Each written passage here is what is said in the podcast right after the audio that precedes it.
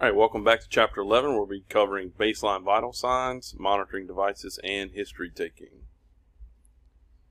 Our overview is going to be gathering patient information, taking vital signs, monitoring equipment, preparing to take the history, and taking the history. Your case study introduction Chuck Mahone rubs his chest, tries to relieve the discomfort he feels there as two EMTs walk toward him.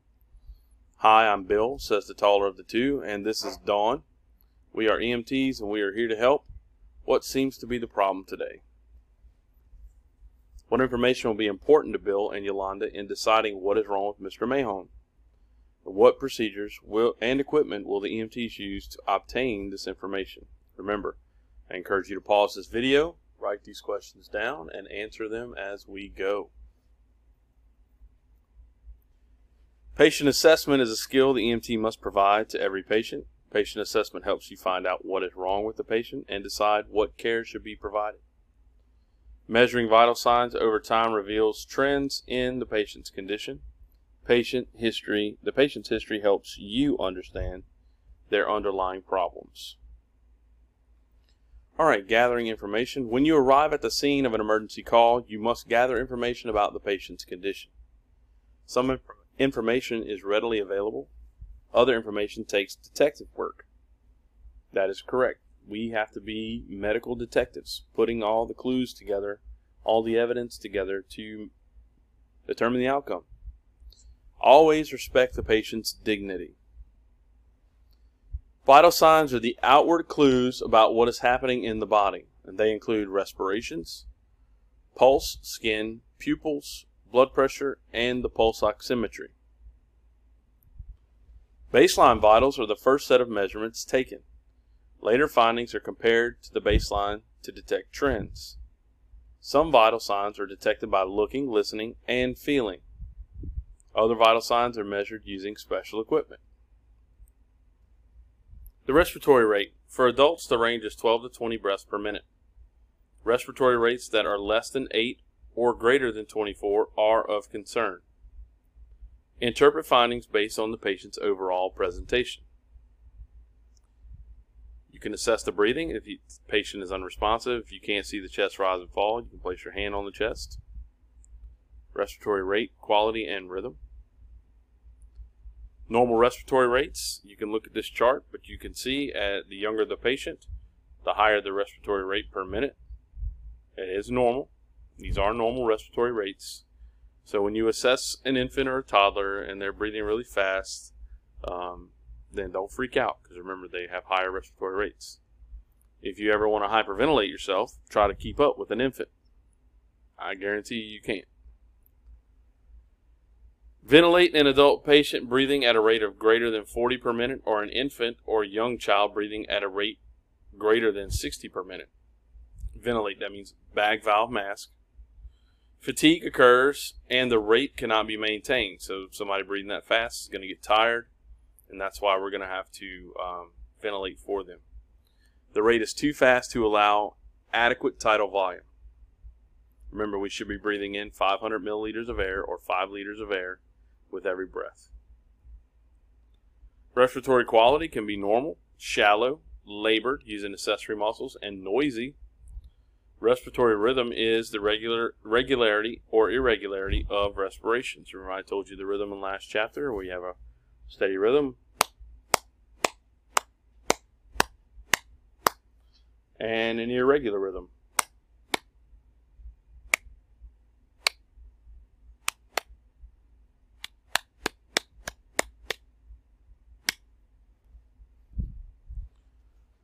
Respiratory rhythm. Cheyenne Stokes biot, apneustic, ataxic, agonal, Kussmaul, and central neurogenic hyperventilation.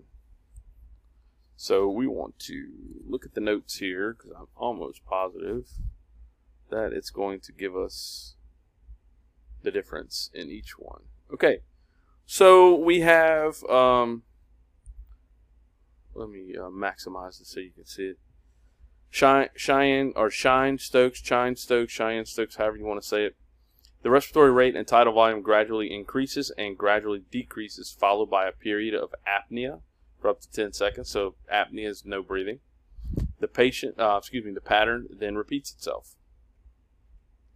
Biot is similar to uh, Cheyne-Stokes, except that the tidal volume doesn't change, but the respiratory pattern is interrupted by a period of apnea. Apneustic is characterized by prolonged periods of inhalation. Ataxic is an irregularity, irregularly irregular pattern of rate and tidal volume. Agonal, long periods of apnea with a gasping breath interposed. Agonal breathing is not normal breathing. Kussmaul is rapid respiratory rate with a deep and labored tidal volume. Rapid respiratory rate with a deep and labored tidal volume. Central neurogenic hyperventilation is a sustained deep and rapid respiratory rate of at least 25 breaths per minute, but with a regular pattern. All right. So here are some noisy respirations for you. You see uh, on the left, you see sounds audible with without a stethoscope, snoring, gurgling, stridor, or crowing. Uh, you can also hear wheezing audibly without a stethoscope if it's in the upper airway. Um, and then you have your potential causes on the right. Sounds audible with a stethoscope, wheezing, crackles, and rhonchi. You can uh, look on the right and see what the potential causes are. You need to study these tables. The location of a pulse. Pressure wave, a pulse is a pressure wave generated by the contraction of the left ventricle. So when the left ventricle contracts and pumps the blood through the body, it generates a pulse wave or pressure wave throughout the body in the arteries and gives you a pulse. It directly affects, um, excuse me, it directly reflects heart function. The location of your pulses are going to be uh, carotid, femoral, brachial, popliteal, posterior tibial, and dorsalis pedis that uh, carotid is going to be found on both sides of the trachea in the neck. The femoral is going to be found on the inter, in, inner, not inter, uh, inner thigh uh, in the groin area. The femoral artery, you need to go back and review your anatomy.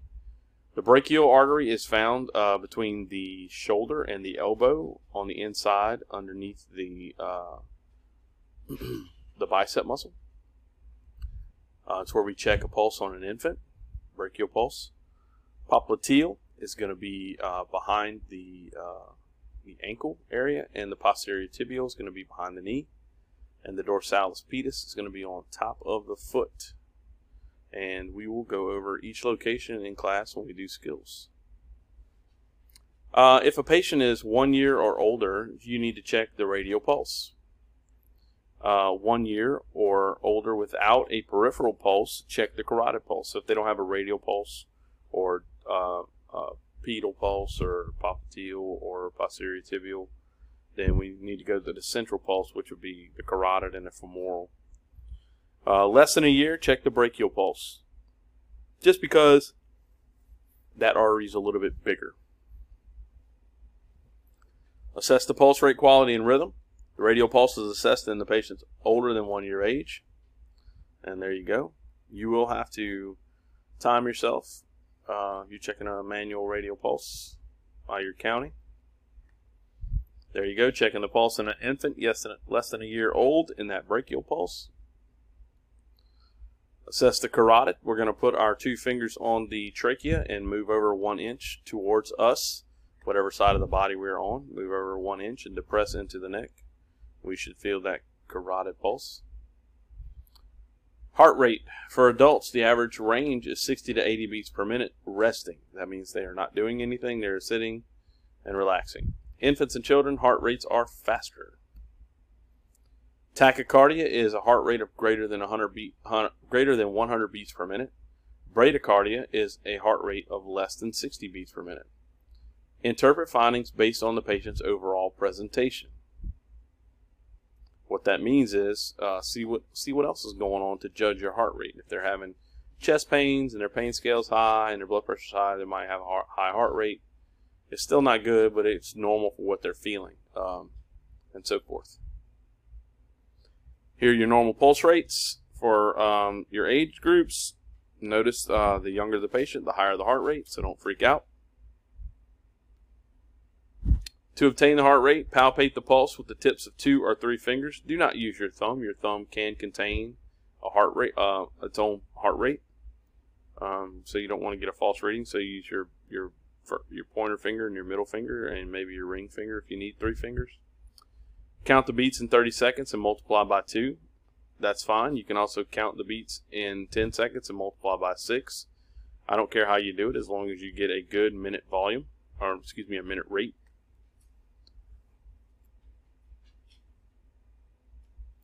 Pulse quality and rhythm. Remember to record the pulse quality.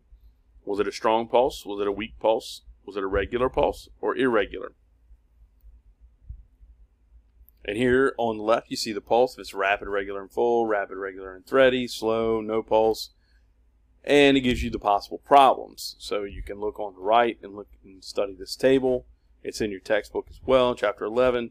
Uh, you need to study these and uh, make sure you uh, understand what, whenever you feel, when you palpate the pulse, whatever uh, is going on, you understand what the possible problems can be. You can read your adults. I'm not going to read this for you.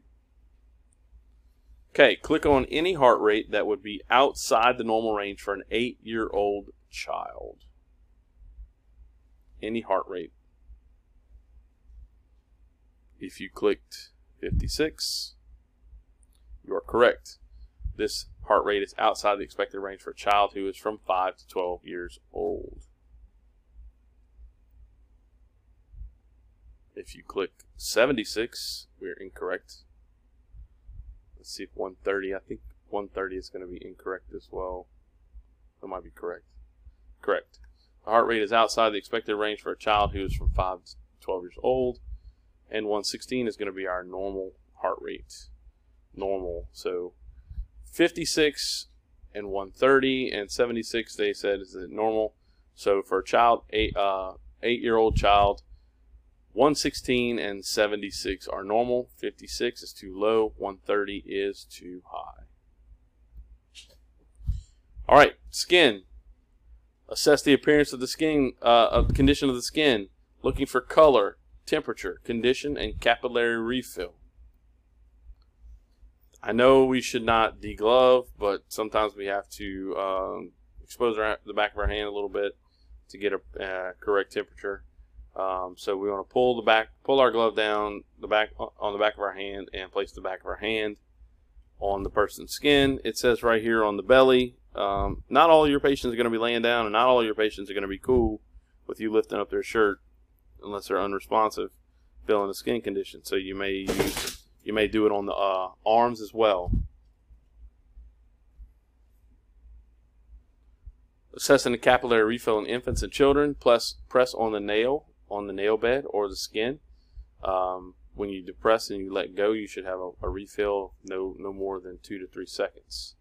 Uh, it's not really a good uh, idea to use this in adults, um, just because as we get older, our circulation uh, gets worse, so it might freak us out a little bit. Skin color. Check the color of the nail beds, oral mucosa, and conjunctiva for cyanosis. Pink is normal paleness or pallor is uh, is obviously abnormal. Blue gray color or cyanosis uh, in those areas I told you about. Red color or flushing is always uh, an abnormal sign. Yellow color or jaundice, and then mottling. Mottling is a uh, what looks like those little patches of red or splotches of red all over the skin. Uh, skin temperature. Lift the patient's shirt and place the back of your bare hand on the abdominal skin. Like I said, not all patients are going to be cool with you lifting up their shirt and checking their abdomen if they're awake.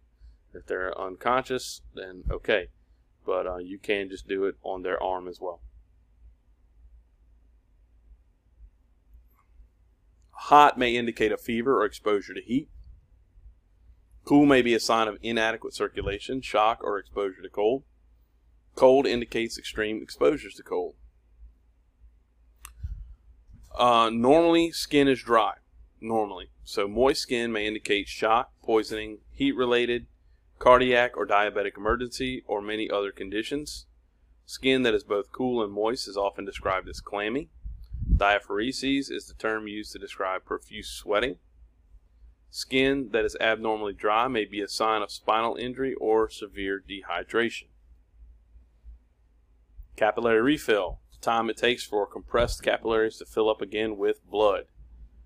The upper limits of normal capillary refill times are 2 seconds for infants, children, and male adults, 3 seconds for females, and 4 seconds for the elderly. Here's the table for skin color, temperature, and condition. So on the left, it tells you the color, temperature, and condition. Possible problems on the right. You need to look at these uh, tables and make yourself familiar. Pupils. When assessing for pupillary reaction, use only a pen light, not an extremely bright flashlight. Check the pupils for size, equality, and reactivity to light. Whenever a pupil is exposed to light, it should constrict and get smaller when it's exposed to darkness, it will dilate. So whenever you hit it with a pen light, if it doesn't constrict or move, then you know you have a problem. Pupils should be the same size. Both of them should be the same size. The top, you see constricted pupils. The middle is dilated pupils, and the bottom is unequal pupils. Pupils are a telltale sign of head injury. Again, 11 table 11.6, pupil size, equality, and reactivity. You need to look at these. Become familiar. A lot of different conditions can be going on here. Blood pressure. Blood pressure is the force of blood against arterial walls. Systolic blood pressure is the higher pressure present during contraction of the left ventricle. Diastolic blood pressure reflects vascular resistance and blood volume. It is the pressure present during relaxation of the left ventricle. There are your normal blood pressures. This is the only one where the numbers are greater as the patient gets older, and the younger the patient, the uh, lower the numbers.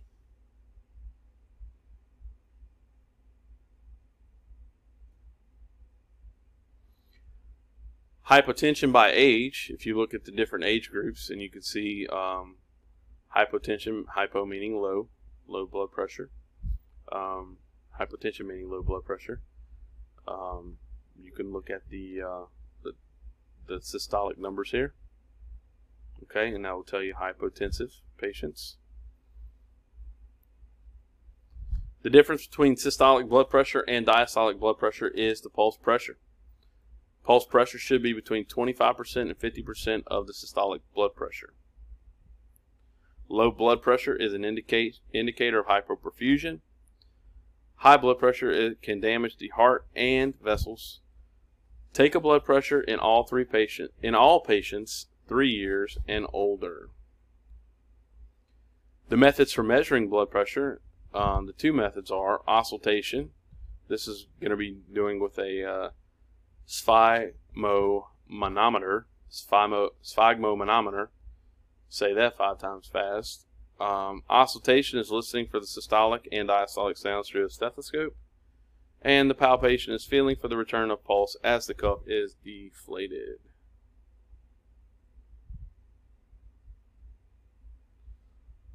And here's the auscultation blood pressure skill. Put on the cuff. Palpate the brachial artery, find out where it is. Place your stethoscope in place where the brachial artery is and pump up your cuff until you have no more pulse. Once you do that, you release, and when you hear the first sound, then you're going to hear that is your top number, your systolic number, and the last sound. Uh, the last sound you hear is going to be your diastolic number. And we will practice this way more in class. This is not a uh, this is not a, a good um, practice for taking diastolic, I mean, excuse me, a blood, proper blood pressure. Taking blood pressure by palpation, we're going to apply the cuff again. No stethoscope, we're going to feel for that radial pulse. We're going to pump up that uh, blood pressure cuff until we do not feel a radial pulse. Once we do not feel a radial pulse, then we will release the air from the blood pressure cuff. And then as soon as we hear um, as soon as we feel a radial pulse, whatever number the needle is on on the sphygm sphygmomanometer, then uh, that is our systolic number. We can only get a systolic number. We cannot get a diastolic number on palpation. Orthostatic vital signs uh, are assessed in patients with suspected volume loss, blood volume, or, or if they've had diarrhea vomiting, stuff like that. Uh, we're going to take a blood pressure and a pulse with the patient supine, then two minutes after standing. So we're going to have to take them while they're laying down, and then two minutes later after they're standing up. If the heart rate increases over 10 to 20 beats per minute and the systolic blood pressure decreases by 10 to 20 millimeters of mercury, a significant loss of blood or fluid volume is indicated. Vital sign reassessment. If the patient is stable, vital signs should be taken and recorded at least every 15 minutes and as often as necessary to ensure proper care. Take and record vital signs every 5 minutes if the patient is unstable. Here's orthostatic.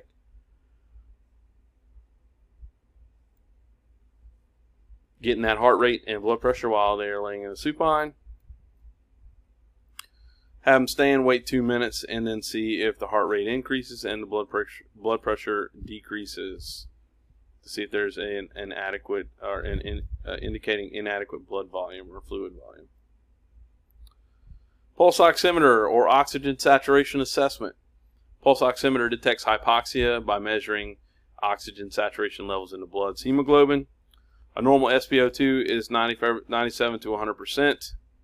Uh, an SpO2 94%, uh, less than 94% indicates hypoxia, and SpO2 of less than 90 indicates severe hypoxia. So our goal in this class is 94% or greater. 94% or greater.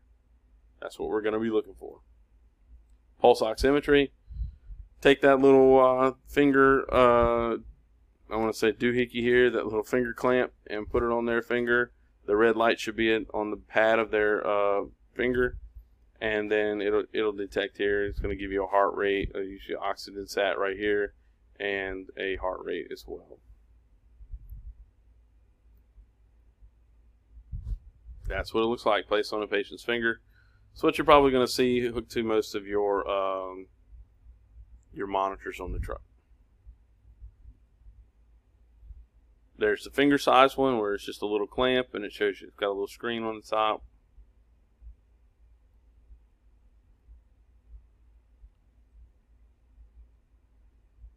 Indications for pulse oximetry you want to apply whenever the patient's oxygen status is a concern or when hypoxia is suspected. Uh, the pulse oximeter reading is a vital sign. It should be a standard measure in patients along with respirations, pulse, skin, pupils, and blood pressure. So whenever you start doing your patient assessments, you will be getting a pulse ox every time. Limitations of the pulse oximeter. Any condition that interferes with the blood flowing to the area where the probe is attached may produce an erroneous reading like we don't want to put it on the same arm or the same finger where the blood pressure is being taken because we're going to be cutting off the blood flow there um, several times taking the blood pressures.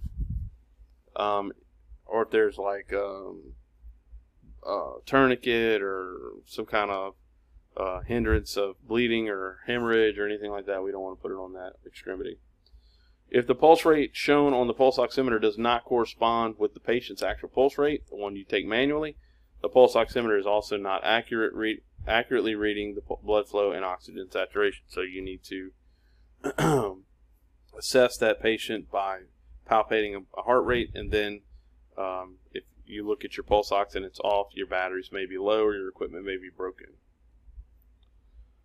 All right, readings may in, be inaccurate during shock, hypothermia, excessive patient movement, nail polish, carbon monoxide exposure, and anemia. Procedure for determining the SpO2 reading. Connect the, S- connect the sensor to the SpO2 monitor. Attach the probe to the fingertip or the toe or distal foot of an infant. Uh, turn the device, turn on the device, and match the pulse reading on the monitor with the patient's rec- uh, patient's record SpO2. Or patient, excuse me. Turn on the device and match the pulse reading on the monitor with the patient's, and record the SpO2. Reassess every five minutes in an unstable patient, every 15 minutes in the stable patient. Non-invasive blood pressure monitor. It can be set to reassess the blood pressure at selected intervals or can be activated manually. Alarms can signal pressures that exceed or fall below set upper and lower limits. The procedure for non-invasive blood pressure monitoring is going to explain the procedures to the patient. Always obtain the first blood pressure by reading the auscultation. Uh, excuse me, always obtain the first blood pressure reading by the auscultation and then apply and position the properly sized cuff. Activate the device. After the cuff deflates, a systolic and diastolic blood pressure reading will be displayed. And there you go. You can buy them at a drugstore or you non-invasive is going to be uh, using your LIFEPAKs as well on the trucks.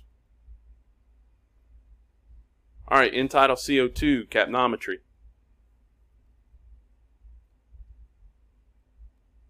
End-tidal carbon dioxide monitoring is a non-invasive method of measuring the level of carbon dioxide at the end of an exhaled breath. ETCO2, the measurement of, measurement of CO2 at the end of expiration. Uh, PaCO2 is the partial pressure of CO2 in the arterial blood. Capnometry is the measurement of expired CO2. A capnogram is the visual recording of the CO2 waveform throughout the phases of breathing. Your your LIFEPAKs will have those. Um, you can put an end-tidal on a nasal cannula. Uh, it, it's actually a nasal cannula that may, that has an end-tidal built in, and you can also put an end-tidal on your uh, BVMs as well. Um, it's a good idea to do so because you need to be able to measure uh, CO2 if you can as it exits the body. The reasons for ETCO2 changes, the, the reading will decrease during hyperventilation and the reading will increase uh, during hypoventilation. The reading will decrease with a decrease in cardiac output, uh, blood flow or pulmonary capillary perfusion, or a decline in metabolic activity.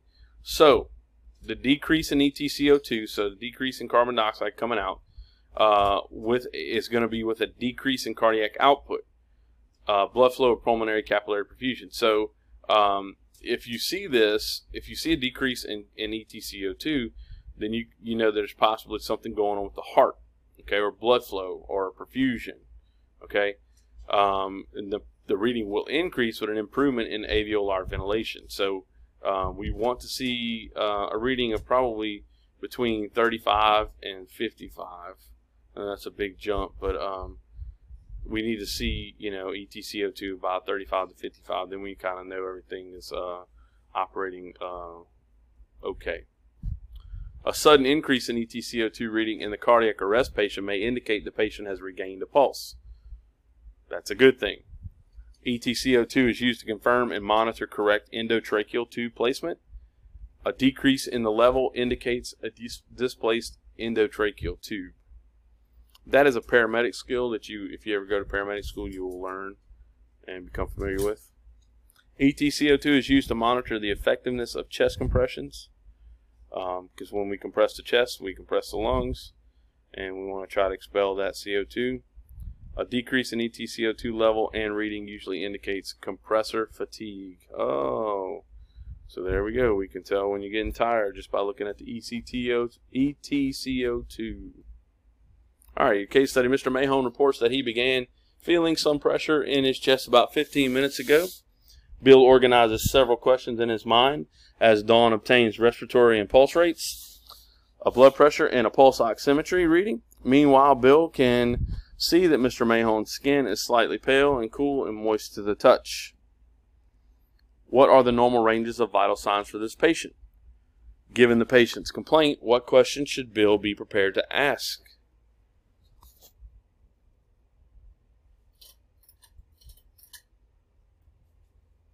Again, I encourage you to pause, write these questions down so that you can answer them as we go along.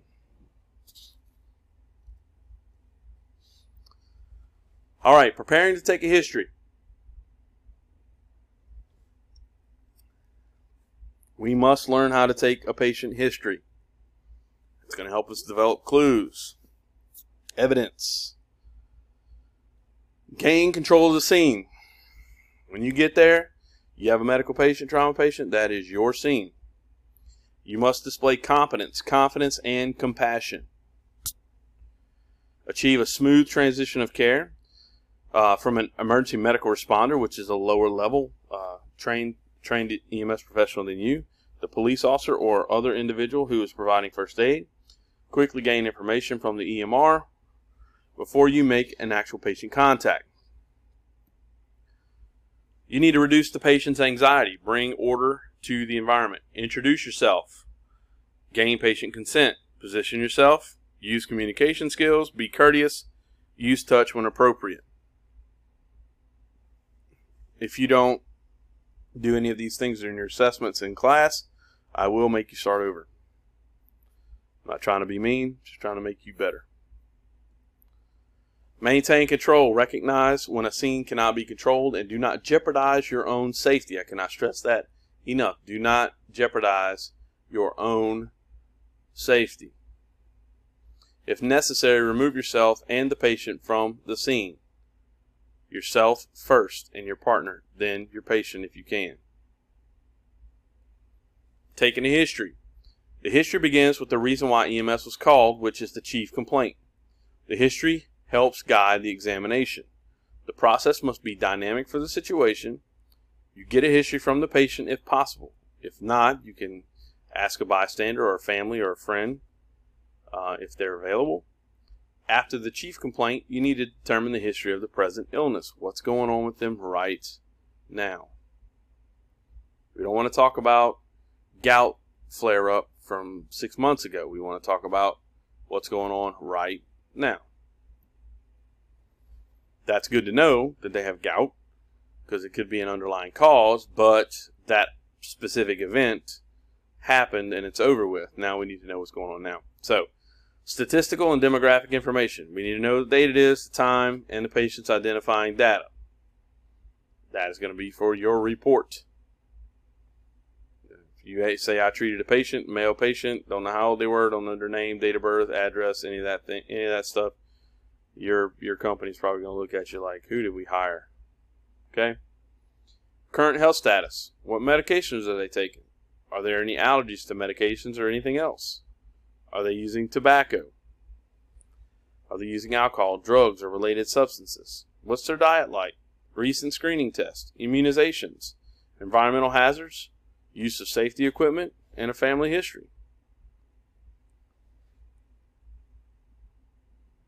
Some techniques you can use for taking patient history is take notes. Document the information the patient provides as accurately as possible.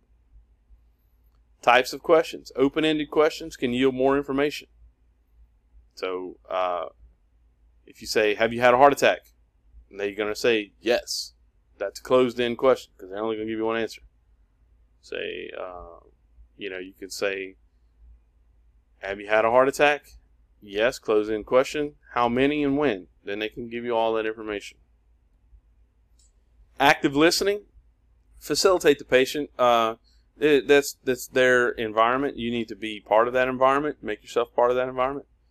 Um, so facilitate, help them along with their answers. Um, help them reflect on things like, yeah, I had a heart attack a year ago. Well, okay, well, what happened during that event? And let me know who your doctor is and that sort of thing reflecting and, and clarification. Ask clarifying questions. It's okay to ask the same question uh, three, four, five times if it's going to help you clarify. That's okay. It's not you're not going to get fired for that. You may aggravate the patient a little bit, but you know the better you know the information, the better for your patient.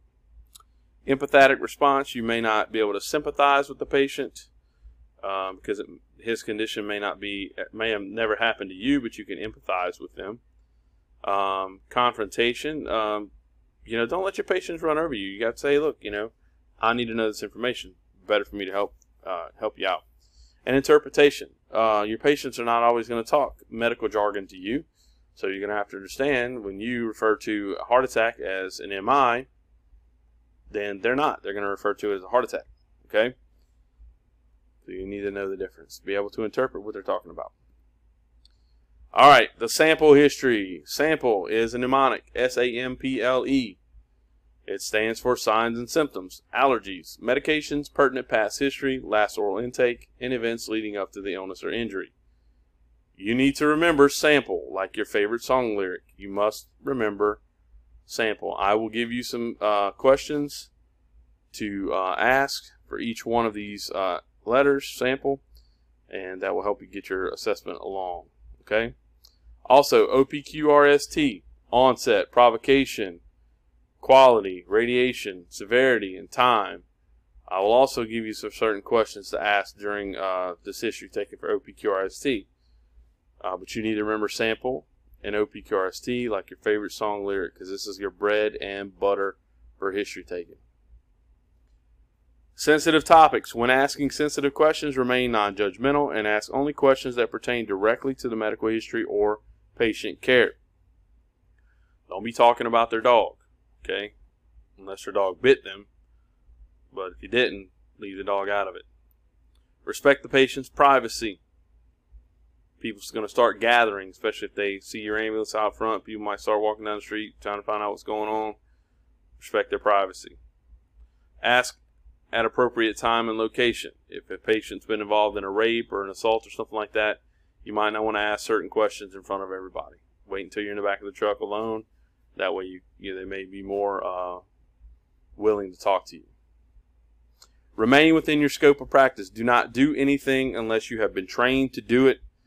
Um, you're going to get sued. You're going to get fired. You're going to lose your job. You know, depending on the severity, you may even do some jail time. So, um, like I said, you need to uh, remain within your scope of practice. Special challenges when dealing with patients are silence. If you get some hypoglycemic or hyperglycemic patients, may not talk to you uh, just because their their mental status is altered. Overly talkative patients. I mean, you, you've all dealt with overly talkative people before. Patients with multiple symptoms. You know, you, I mean, may be the case. You know, you may have multiple things going on with one patient. Anxious patients. I can, uh, I'll show you, I'll, I'll do some scenarios with you where I exhibit some anxiety as a patient. Angry patients. Intoxication. Crying patients. A depressed patient. Confused behavior or history. Patients with limited intelligence. A language barrier hearing impairment, visual impairment, talking with friends or family. They don't want to talk to you. They want to talk to their mom and dad or brother or sister. Pediatrics and elderly. They're they're special individuals. Pediatrics, you don't you don't want to take them away from their parents because uh, their parent their parent may be able to calm them down better than you. Uh, you know all that stranger danger stuff. And then elderly patients, um, they're they're very prideful. They they think that they should be helping you instead of you helping them. Okay? It's the way they operate. All right. Bill learns that Mr. Mahon's chest discomfort started 15 minutes ago while he was working on his computer. Nothing has made his discomfort, be- discomfort better or worse. Mr. Mahone describes the sensation as a heavy pressure and says he can feel the sensation in his left so- shoulder and arm. When Bill asks Mr. Mahone says the severity of the discomfort is a 7 on a scale of from 1 to 10. Mr. Mahon's vital signs are as follows respiration 16 per minute and of normal depth. Pulse is strong but occasionally irregular at 84 beats per minute. The blood pressure is 132 over 90 and the SpO2 is 99% on room air. Based on the history, Bill suspects acute coronary syndrome. He administers aspirin and nitroglycerin to Mr. Mahon according to protocol as they prepare to transport him to the hospital. All right, you will take vital signs on every patient you encounter. Baseline vital signs allow comparison with later vital signs to detect trends. Vital signs include respirations, pulse, blood pressure, skin, pupils, and pulse oximetry. A medical history is important in determining the patient's condition and the care needed. You must be prepared to overcome many challenges in history taking. It's an important chapter, folks. I encourage you to study it, know it, because we will see it many, many, many times throughout this class. See you next time.